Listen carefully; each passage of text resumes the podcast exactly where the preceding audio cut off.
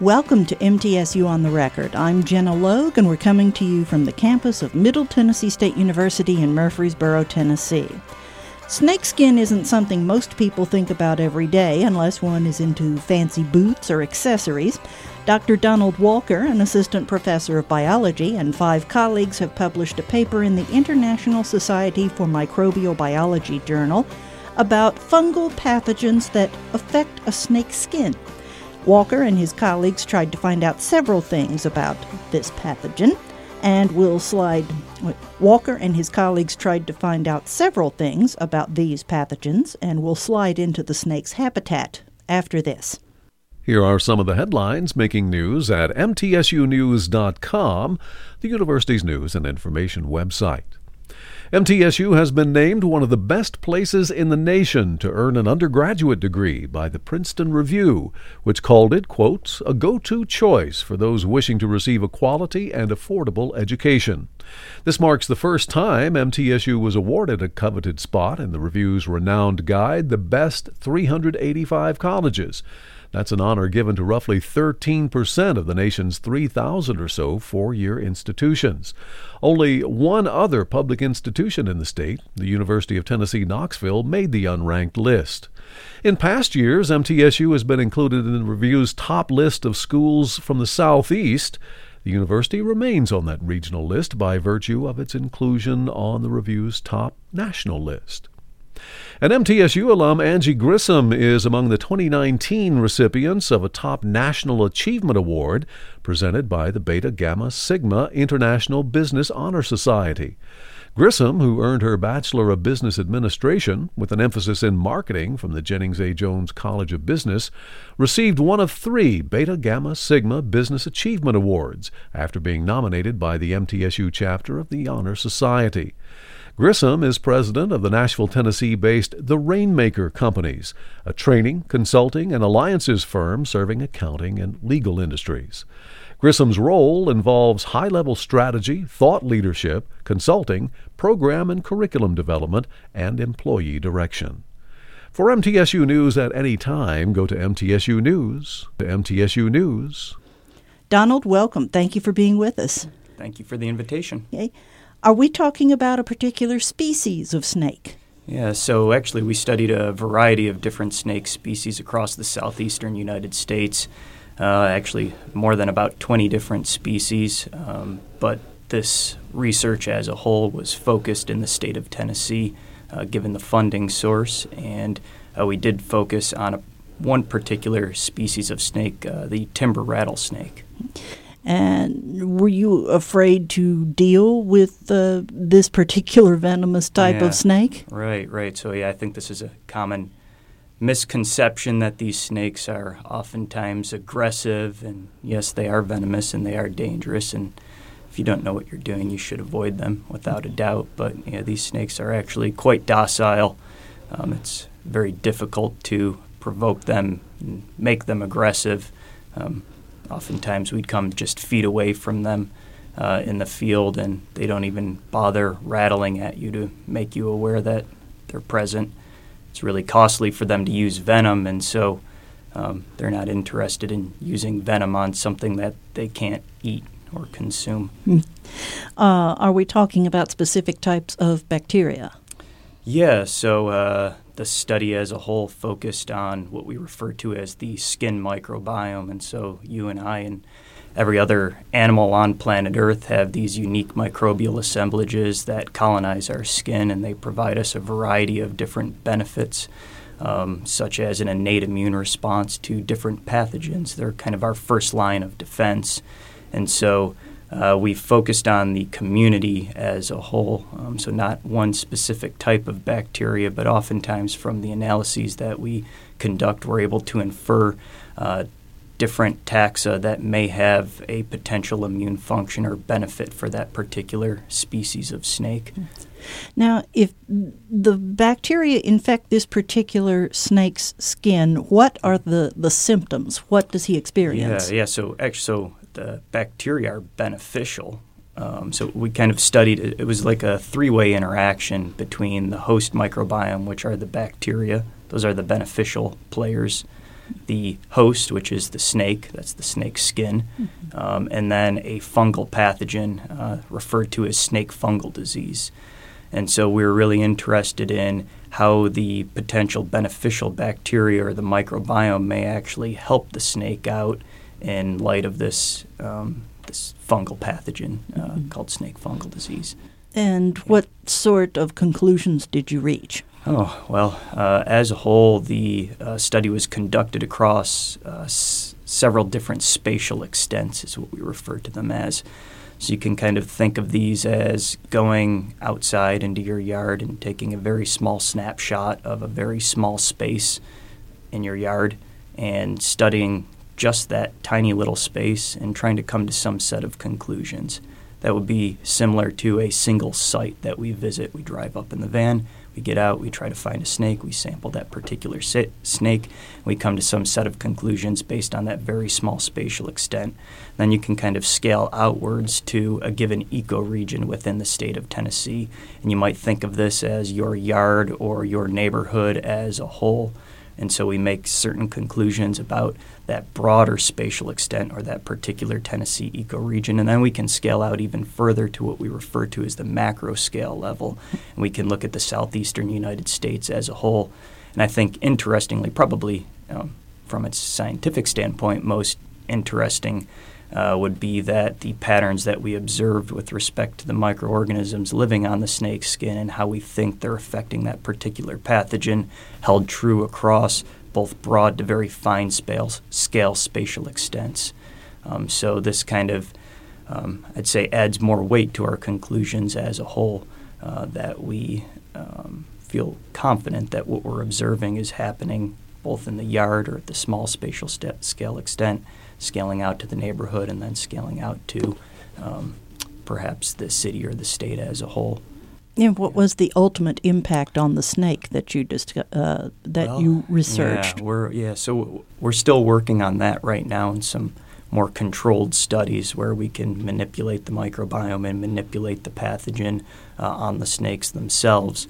Um, but we'd like to think that these microorganisms play a beneficial role in protecting the snake against the disease. But we're probably um, a l- little bit too early to, it's, it's a bit too early to state that mm-hmm. at this time. But that's what we would like to, to believe, and that's what we're currently investigating, just in a much more controlled setting because it's really quite difficult to go out on the landscape, landscape and really only have a very brief glimpse into what's going on uh, with that particular snake at that particular time. You're not able to track these snakes. It's very difficult to track these snakes over time and get repeated samples on the landscape. So it's oftentimes much um, easier and beneficial to simplify the system by taking snakes into the laboratory and manipulating these things in the laboratory uh, to see if we can come to some of those conclusions, how the bacteria may actually benefit the snakes as a whole. We'll take a break right here. We'll be back. This is MTSU on the record. The Intercultural and Diversity Affairs Center helps to promote awareness and understanding of the wide variety of cultures represented at MTSU. The center provides information, referrals, and resources. Additionally, IDAC tries to make students from different cultures feel welcome and comfortable on campus so they can have every opportunity to fulfill their academic, social, and personal potential. For all the latest MTSU news and information, go to mtsunews.com.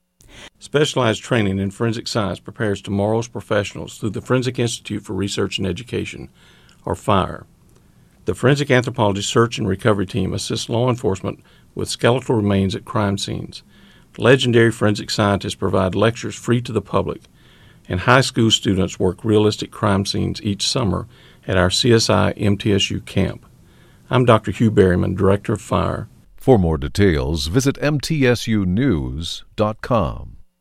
We're talking with Dr. Donald Walker, an assistant professor of biology, and uh, some research that he and his colleagues have conducted with regard to the impact of certain pathogens on uh, snake skin.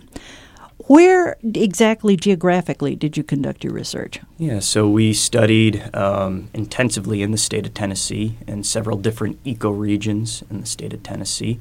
Um, and then we scaled out to uh, include Alabama, Georgia, Florida, and uh, southeastern Texas where this snake can be found also. Yes, yes. So we studied a variety of different snakes, uh, upwards of 20 some species of snakes, basically whatever we encountered in the field. Mm-hmm. Um, and we find these snakes uh, in a variety of different ways. Oftentimes, the easiest way to find them is by driving in a vehicle, and we refer to this as road cruising, mm-hmm. where we have a driver and a passenger.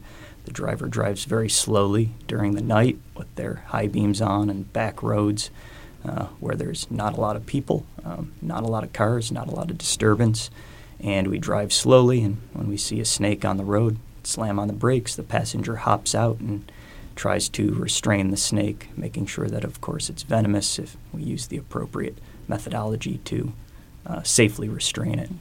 Um, but yeah, main focus probably in, in the state of Tennessee, on a lot of back roads in Tennessee. When you bring the snakes back to the lab, mm-hmm. uh, do, is it necessary for them to be alive or can they be dead? Can you take the skin off of them and examine yeah. just the skin that way? Yeah. What's the process? Yeah, so all of the above actually. Um, so uh, the so snakes shed naturally, um, and shedding is thought to actually be a way to help them remove this this fungal disease that's causing them issues. By shedding, they're able to get rid of um, the fungus colonizing uh, their skin, so we can sample shed skin. Um, everything we do currently is in a non-lethal manner, and, uh, very minimally invasive, aside from capturing the snake for a very short time period. Mm-hmm. Um, so what we're the way that we sample them is just simply take a Q-tip, refer to it as a sterile swab, and we streak that several different times down uh, the length of the snake and then we use that swab to bring it back into the laboratory, and we use uh, molecular methodologies, including DNA extraction and high throughput DNA sequencing, which is a really cool way to basically take and understand the complete microbial community on that Q tip head or that swab head. It allows for us to produce millions of DNA sequences that are representative of each of these different bacterial taxa and using intense bioinformatics approaches, kind of crunch all of these millions of DNA sequences into a meaningful biological story um, in microbial ecology. Now, are the bacteria that are beneficial and the pathogens that are not beneficial both uh, native to the snake's habitat? Yeah, that's a great question. Yeah, so we don't know yet about the pathogen, or I'd say we're still trying to determine uh, what's going on with the pathogen, whether or not that fungus was introduced or whether it was native or endemic uh, to the southeastern and, in eastern United States, um, or whether it was spread from somewhere else and now only causing a problem. Alternatively, it could just be um, a lack of representative sampling and monitoring over the years. It's um, we, we have some really cool and unique tools available to us now in molecular biology, allowing for us to detect things that you couldn't, you know, back in the 80s, 70s, and, and, and, so uh, um, before Watson and Crick came yes, along. Exactly. Yeah. So, um, with respect to the bacteria, I mean, I think we're really at kind of the tip of the iceberg right now with understanding these different bacterial communities, how they interact, and how they affect disease outcomes, especially in wildlife species. There's more known and understood um, in humans, um, but mm-hmm. much less with respect to these imperiled wildlife species. Mm-hmm. Are both natural environmental factors and man made environmental factors relevant in this case? Absolutely. Yeah, we didn't quantify these, uh, but yes, habitat fragmentation is probably one of the biggest concerns and biggest factors that put snake species, imperiled snake species, at risk when humans come in and they manipulate the landscape and take large areas of lands that were previously designated for wildlife to survive on and fragment that and build homes and shopping malls and parking lots.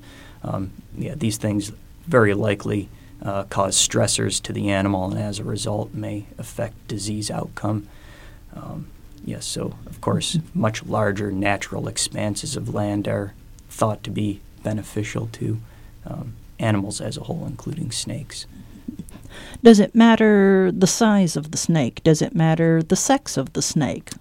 Yeah, that's a good question. Sex of the snake, uh, we don't yet know. Um, it's kind of difficult to determine the sex of the snake given the way that you determine the sex of Right. the snake. So they have what's referred to as a cloaca where you find the sexual organs, and this also serves as a way that they um, excrete. Um, you have to internally probe them to determine, oftentimes internally probe them to determine whether or not they're male or female. Sometimes this is easy, um, sometimes this is a bit more difficult, and oftentimes depends on um, the size of the snake, whether or not it's a hatchling or a juvenile or an adult. Um, so sex we don't know yet. Um, and you ask me what was the What was about the size of the oh, snake? the size of the snake. Um, so this is something that we tried to standardize during field studies. Um, is the size of the area that we actually swab. Um, it comes down to probably something more detailed than we need to talk about Mm, today. okay. But um, uh, size of the snake, I think, with a data set that we're currently developing on the landscape in Tennessee, I think we should probably be able to answer some of those types of questions, both with sex and, and size, after we complete a study in the next year, year and a half. About how big, on the average, is an adult rattlesnake of this species? Oh, goodness. Um, they can be the size of a one lane street, uh, span across the entire Humongously long. Yeah, very long. Yeah, yeah. Um, but oftentimes we're not finding them that large. Uh, I'd say typically maybe three feet, two to three feet. Um, but oftentimes we find little hatchlings and juveniles as well, which are quite cute and Mhm. have really nice color patterns. But yeah, I'd say oftentimes they unfortunately don't live to be uh, to be massive, and this is usually a result of humans finding them, thinking that they're problematic and venomous and dangerous, and uh, doing away with them. Uh, Can you work with the hatchlings, or do you need just the adults? Uh, we do work uh, with juveniles. Hatchlings are typically a bit too small for our sampling protocol, uh, so we're working with. Uh, they oftentimes refer to them as like young of the year, one year old individuals. Uh, But at least if you've got a two to three foot snake, you've got enough skin to deal with. That that is yeah, that's really what it comes down to. Yeah, we try to standardize the sampling approach to sample only 15 centimeters of skin. It comes down to we talked briefly about extent, but also what we refer to as grain size. Um, so the grain size is kind of that snapshot that you are sampling, and we want to standardize and make sure that we're sampling a 15 centimeter section of skin each and every time. Uh, so the snake, in short, the snake has to be a minimum of 15 centimeters long, which is about that long. We'll take another break here. We'll return in just a moment. This is MTSU on the record. MTSU's Jewish and Holocaust Studies minor offers undergraduate students a chance to study the culture and religion of the Jewish people and the Holocaust in an interdisciplinary program. Studies include history and culture, theology and philosophy, and the arts and social sciences. Courses tackle vital topics central to local and global awareness, including multiculturalism and the meanings of diversity, religious tolerance, and genocide.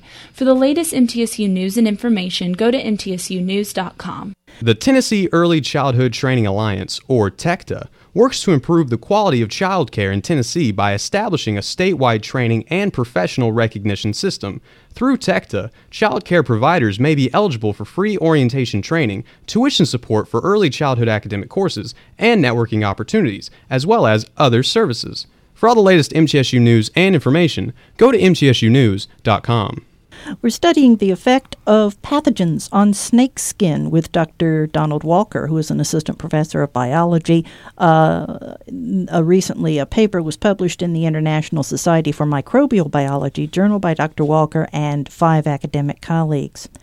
What about the students who worked with you on this? Uh, what was the experience like for them from your understanding? What kind of feedback did they give you about Yeah. their experience in working on this project? Yeah, absolutely. So, um, of the five colleagues that you mentioned, four of those are students. Uh, the first author on the paper is my first master's student, and there was, um, I think, his experiences were variable.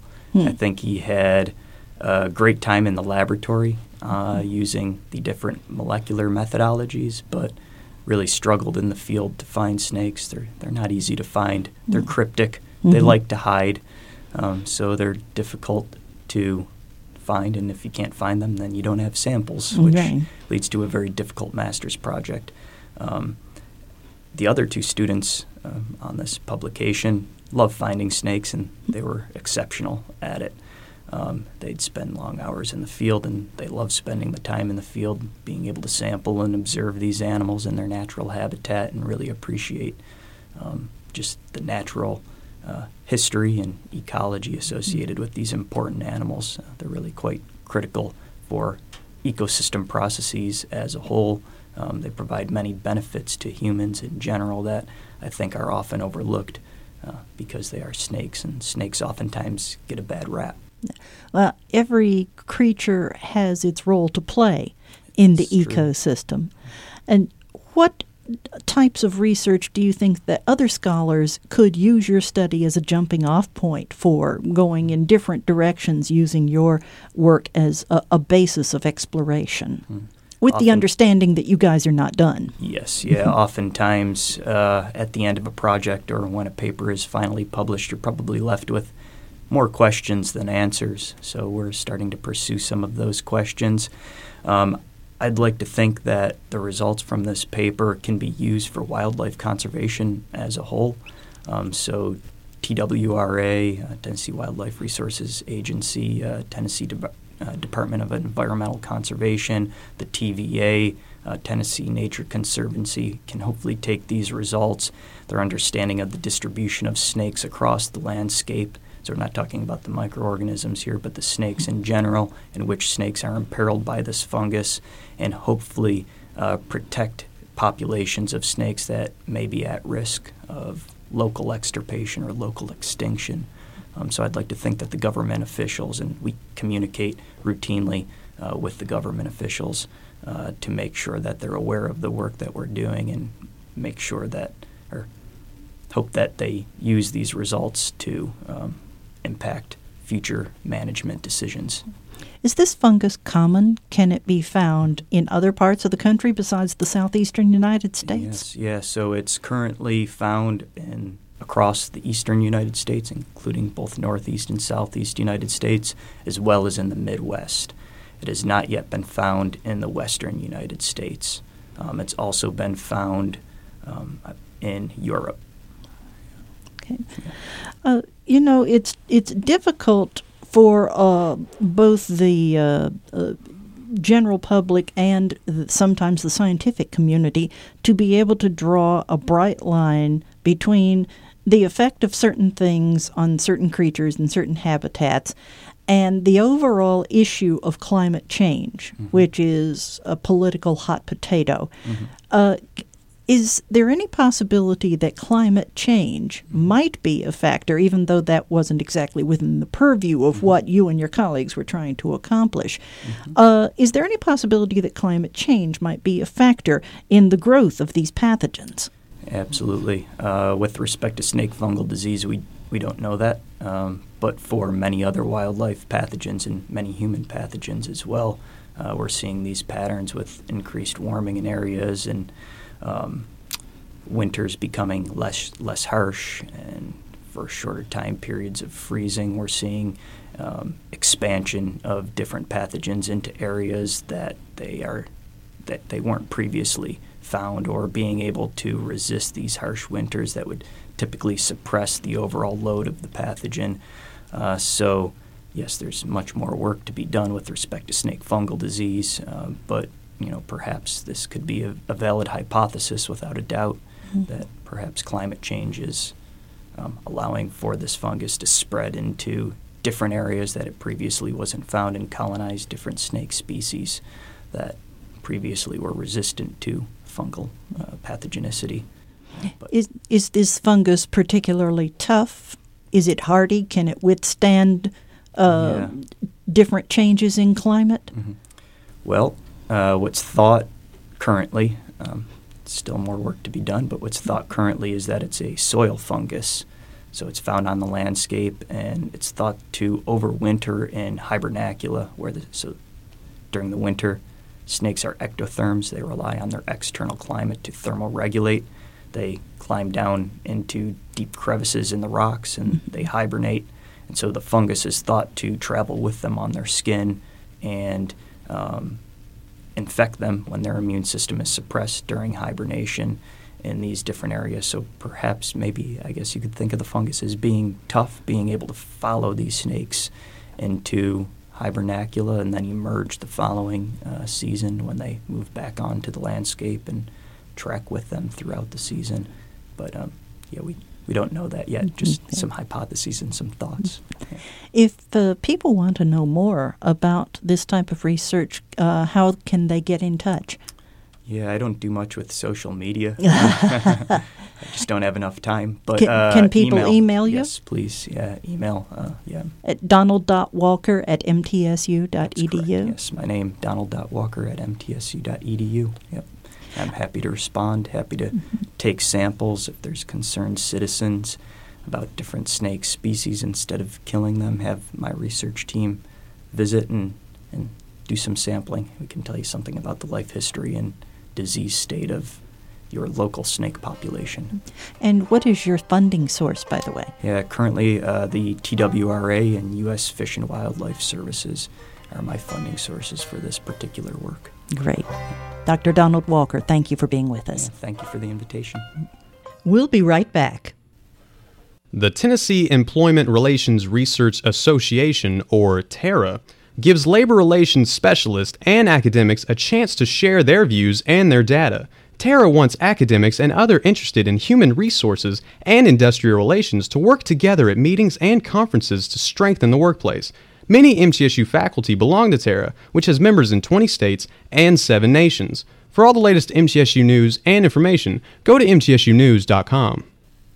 The mission of the June Anderson Center for Women and Non-Traditional Students is to provide education, advocacy, direct services, outreach, and programming for the MTSU campus and surrounding community on gender-related issues. The center also assists older students who are trying to balance work, college, and family. It also sponsors a monthly legal clinic, career brownback series, book club, and a newsletter twice a year. For all of the latest MTSU news and information, go to mtsunews.com. Jimmy Hart has the middle moment. MTSU and City of Murfreesboro officials were joined by Senator Lamar Alexander, former Congressman Bart Gordon, and a crowd of campus and community supporters recently for a special ribbon cutting. The long awaited upgrade to Middle Tennessee Boulevard is finished, an $18.2 million project many years in the making. Here's MTSU President Sidney A. McPhee.